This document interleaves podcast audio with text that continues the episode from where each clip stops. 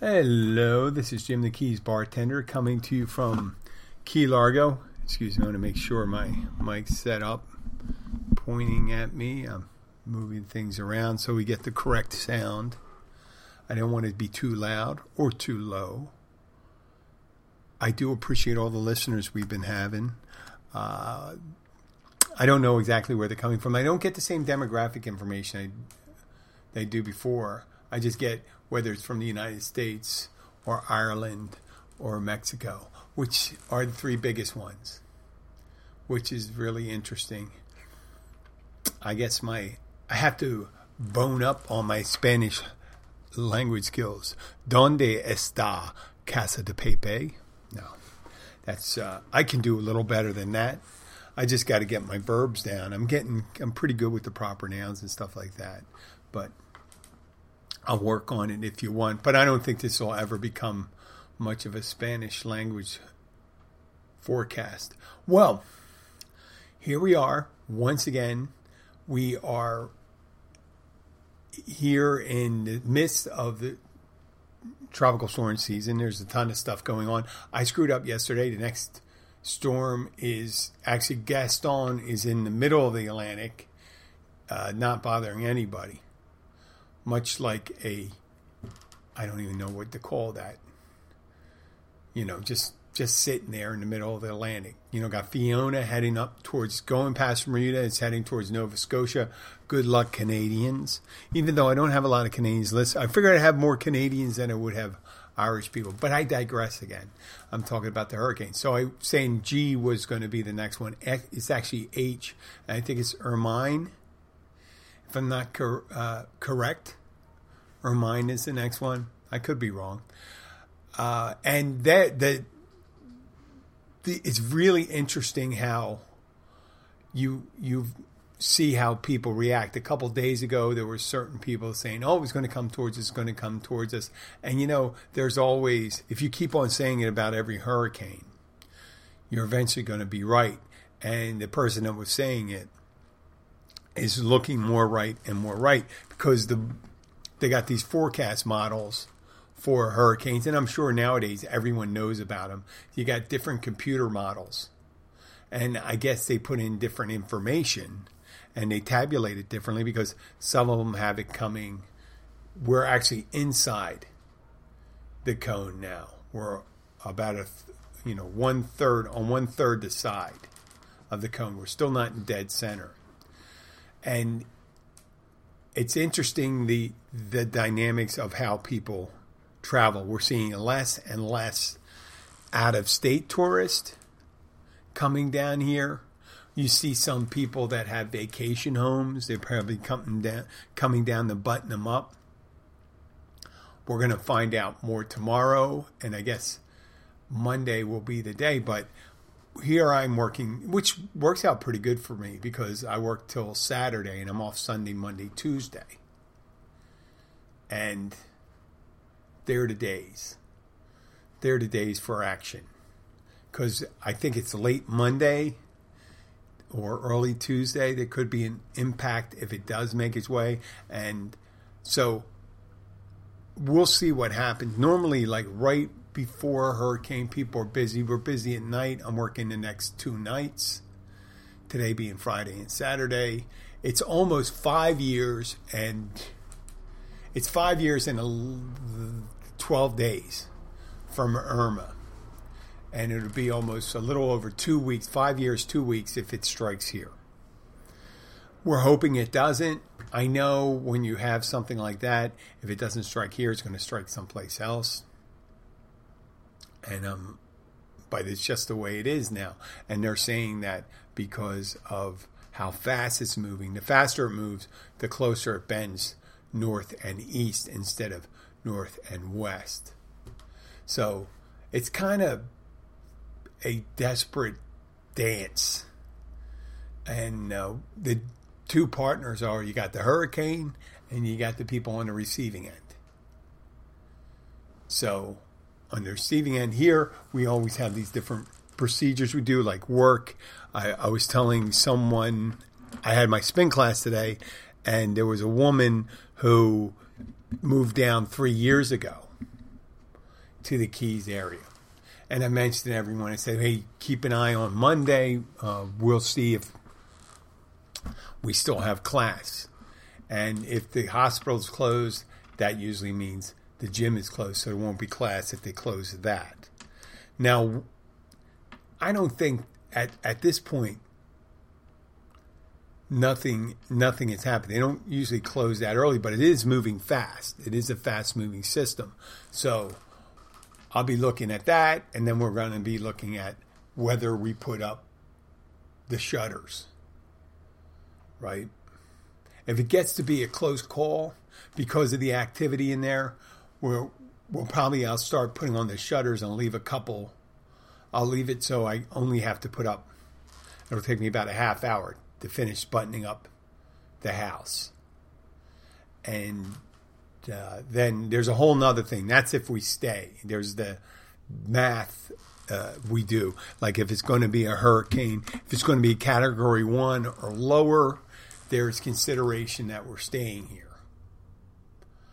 Uh, if it's, it looks like it could be a bit higher, a one and higher, then that's when we start considering the leave, and depending on where the eye's going to be.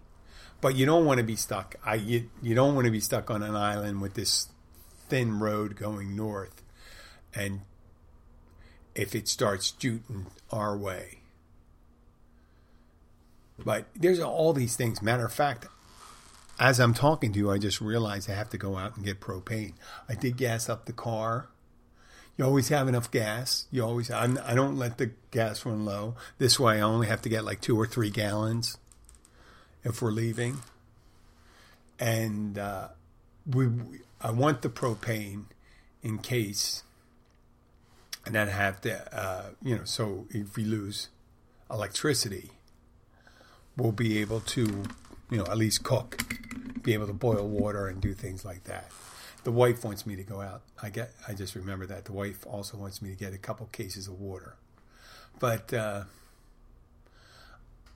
we got two, two, two cases right now. Two cases are about three days worth, even more, four days worth of water for for a family of three. So I'm probably getting another case of that. Uh, maybe a couple cans of tuna for my liking, maybe a can of corned beef hash, a little spam. Spam is something I just keep. I, it's not something I eat normally, but I imagine it's quite delicious when you don't have any food. like almost anything. I guess your neighbor would be quite delicious once you haven't had food for a while. But these are the things we do. It's like the hurricane. If I make a metaphor, if I may make a metaphor, this depression off of South America that's starting to form right now is like someone who's outside your house. I feel like an older person I am now, and it's nighttime, and there's someone outside your house. You're not exactly sure what they're doing, but you're suspicious. And you're thinking, what is this person doing? You have no idea. You're just watching. Where are they going? Are they coming to my house? Are they going to the neighbors? Now, in the ideal world, even when it goes to the neighbors, you're going to say, well, this guy looks kind of suspicious. I better keep an eye on this one for my neighbor. But, you know, come to face it, when people, when someone isn't bothering someone, sometimes people have a tendency just to ignore it. Just ignore, you know, so, well, they're not coming to my house. Well, you never know. If they go to that house and they don't find what they want, they can come to your house next not the same as a hurricane. Normally, when it goes someplace, it starts dying. And that's what we're looking at. We're just saying, hey, where's this stranger going to go? We don't even know who this is yet. We don't know if it's a hurricane. They think it's going to be coming hurricane. We always assume the most with the assume the worst with hurricanes. You don't say, well, there's a really good uh, chance that it'll die down. There'll be wind shear and you know, this. They'll say, nope, it's going to get big, it's going to get destructive, and it's going to kill a lot of people. And I guess that's a healthy way to do it when you have, uh, maybe not good for your mental illness, but really good for preparation. And and preparation was due. We're up in the upper keys. We're only, let's say, Uh, we're at mile marker 102. The mainland starts at mile marker 126. So we got about, without traffic, let's say 35 minutes to the mainland. And then go wherever we're going to go. Now, the strategy of where you're going. So now you have, we have the decision to either stay or not go. If we stay, we fill up a lot of vessels with water and this, that, make sure we have uh, propane, get some matches, we got some lighters, um, make sure, uh, I don't even know if we have a radio. We should have a radio. Hmm. Gosh, we just have the car radio. That'd be interesting. We don't have. Do we have a radio? I gotta. I gotta look at that. I gotta buy a. Maybe I should buy a small radio. I used to have one of those crank radios. I don't know why. I'm doing a podcast right now, and I got off on a little tangent. I'm looking around, saying, "Oh, how about a radio? Do we have a radio? No." It's weird how with all the modern conveniences we have with the internet and stuff like that, you let go of the older technologies. Here I'm doing a podcast. If we go and do, if we do the,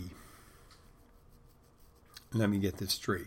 If we, if we stay in place and we lose power, we could still have our cell phones. We just have, I guess we have a couple batteries. I gotta, I gotta I got to look to see if I got any charger batteries and stuff. I do. I do have one of those. I just got to go and find it, I guess. Make sure that sucker, I got, you know, be able to charge up the cell because the cell towers stay up. And as long as the phone has power, and we would definitely, definitely be cognizant of our charging uh, capability. We got to think about uh, fresh water, cooking gas, and food. Now, leaving, that's a whole different dynamic. Then we got to think about emptying our fridge and throwing everything out. Currently, we we didn't manage really well. We got to eat everything in our fridge. We're not going to buy anything the next the next 2 days. The next 2 or 3 days. We're just going to eat what we got. And and do our best because if we have to evacuate, everything gets thrown in the trash. Everything. Except for dry goods. Obviously, we dry goods go in there, but yeah. And and then we got to think about where you're going to go. And that's where further tracking goes on. In Irma, we went to Lakeland. Lakeland's high ground in center part of state. Stayed in a nice hotel there. There's other places I mean, if it if it's uh, coming close to the Keys, staying close to South Florida doesn't make any sense. But there are places. There's a different thing, you know. There's sometimes people say, "Well, I'll just go to the mainland." There's structures there, and I'll be on the mainland, and we'll be able to weather it there, which I'm more akin to wanting to do that. But The wife is thinking if it's going up the west coast to go to Miami. I don't like that for one reason. Miami at the at regular storms, uh, certain places in Miami just flood, and if your car is not parked on a second or third level, uh, second level or above on a parking garage, I'm thinking maybe even third level, depending on what you you might you might be out of luck. I don't want to flood the car out. Usually down here we're pretty good. I'm at 12 feet.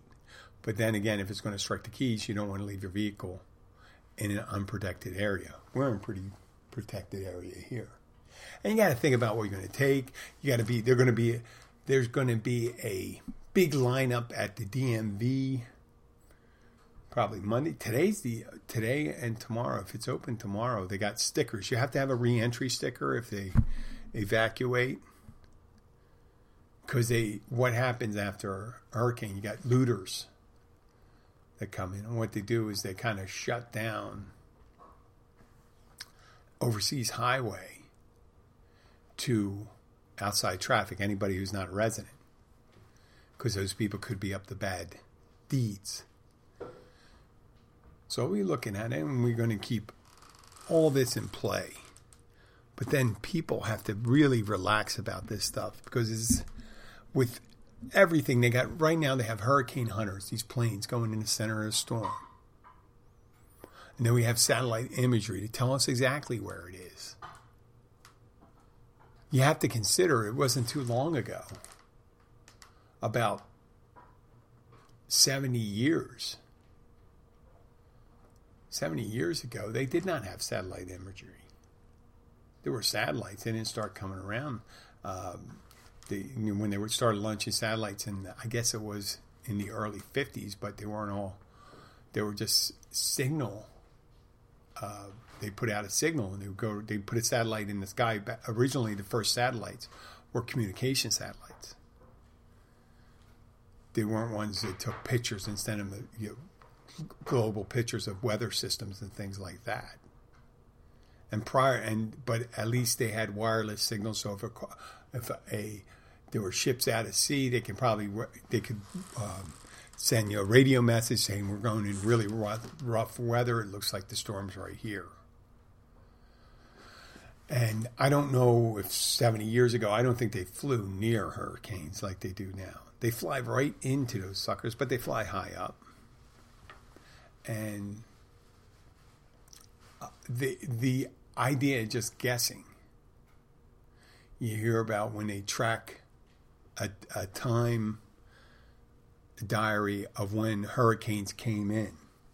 And early meteorologists would be looking at the pressure dropping. And the further the pressure dropped, the worse the storm was. But they didn't get a big uh, lead up to that when the pressure started dropping. They didn't know it would drop. They didn't know how far it would drop. They didn't know what that means. It could be skirting or you could be dead on. It could just be dropping, dropping, dropping, and then oh, you got the hurricane. That's the warning you had. You had a warning that says like these signs that we're getting from our barometers and all these wind gauges and things like that are that a hurricane's coming. We don't know it's going to be coming alongside of us or coming dead on. And they didn't know about the good side and bad sides of, of hurricanes. But now we have those imagery. At least we get uh, several hours' notice. And there are people that disregard those. They just say, "Well, listen, I'm gonna, I'm not gonna go anyplace." They they stayed here for Irma, and there was a very good possibility that that that hurricane could have been as bad as the one that hit Mexico Beach in the Panhandle, which was, I think, several weeks or a year after.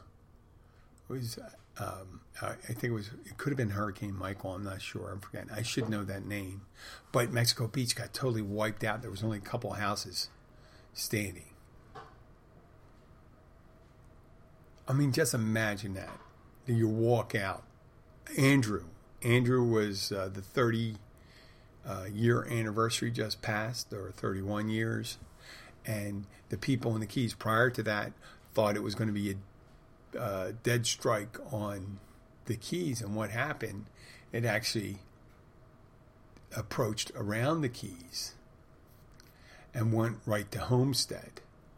So it came and it hit ground at Homestead and flattened Homestead.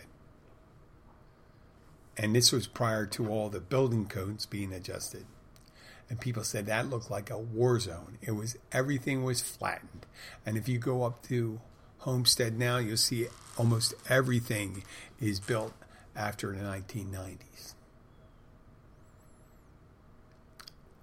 And they got really serious. They got really serious about the construction thing. Now, with that being said, we got a lot of new people down here too. A lot of construction. On my street right now, there's currently three or four, three or four construction sites active. And this is a street of less than right now 12 houses. Let me see, get this right. One, two, three, four, five, six, seven, eight, 9, 10, 11, 12, 13, 14 houses. A block of 14 houses, and there's four sites. Three of them in active construction. So, in the past few years, with all the construction, because there is going to be a prohibition on new constructions in 2023, we'll see how long that is effect before people, uh, you know, get legis- uh, legislation from the county to be able to build beyond beyond that. But there has been an influx of new residents here. There've been an outflow. We lost people after Irma, and then we lost people after the real estate boom, and everyone decided to move or to sell their property, and then you know you had older people decide to go and uh, take their money and move someplace else because it really wherever you were and the price of real estate went up, it happened here plus, plus more, and right now, uh, one of my neighbors here, he sold his house. If he had held on another year, he would have ended up getting another $125,000 easy, maybe $150,000. It wasn't that big a house. You know, just one year to have your real estate appreciate, and it probably would have only been on the market for like a week.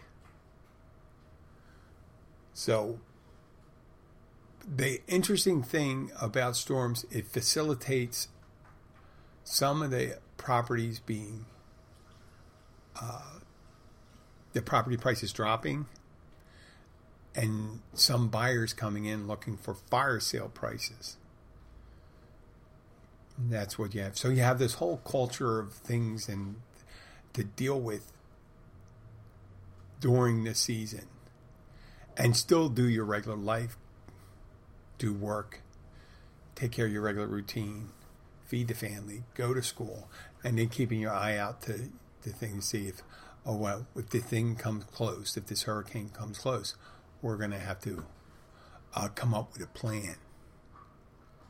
And uh, that that varies in our family too. I have my sister in law is most likely going to stay with her husband unless it's like a category three I mean, Irma, we left Irma because it was threatening to be the category five when it hit. And uh, that is no place to be. A category four or five, I don't care what kind of house you have. You can make it. You can make it. And you can, you know, if you buy a generator and all that stuff.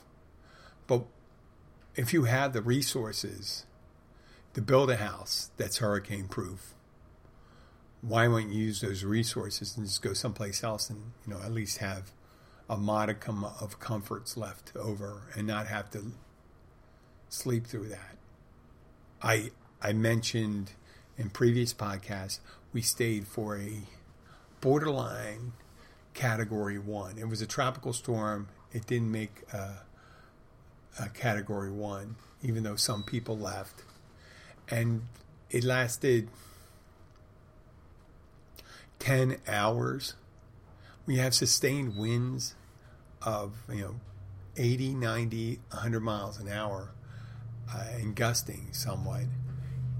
You, you, you think when you hear the things going around you that you're hearing, oh my gosh, that's a lot of lightning. And then you, you when you ponder it, you go, that isn't lightning because I didn't see a flash that is the cracking of trees, the trunks cracking and breaking.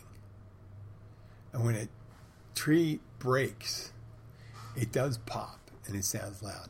And we had it where we had this big old hardwood tree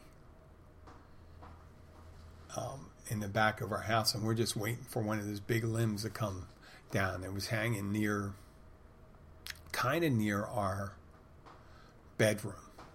But I don't think it would have came through the roof and crushed us. At least we hope it didn't.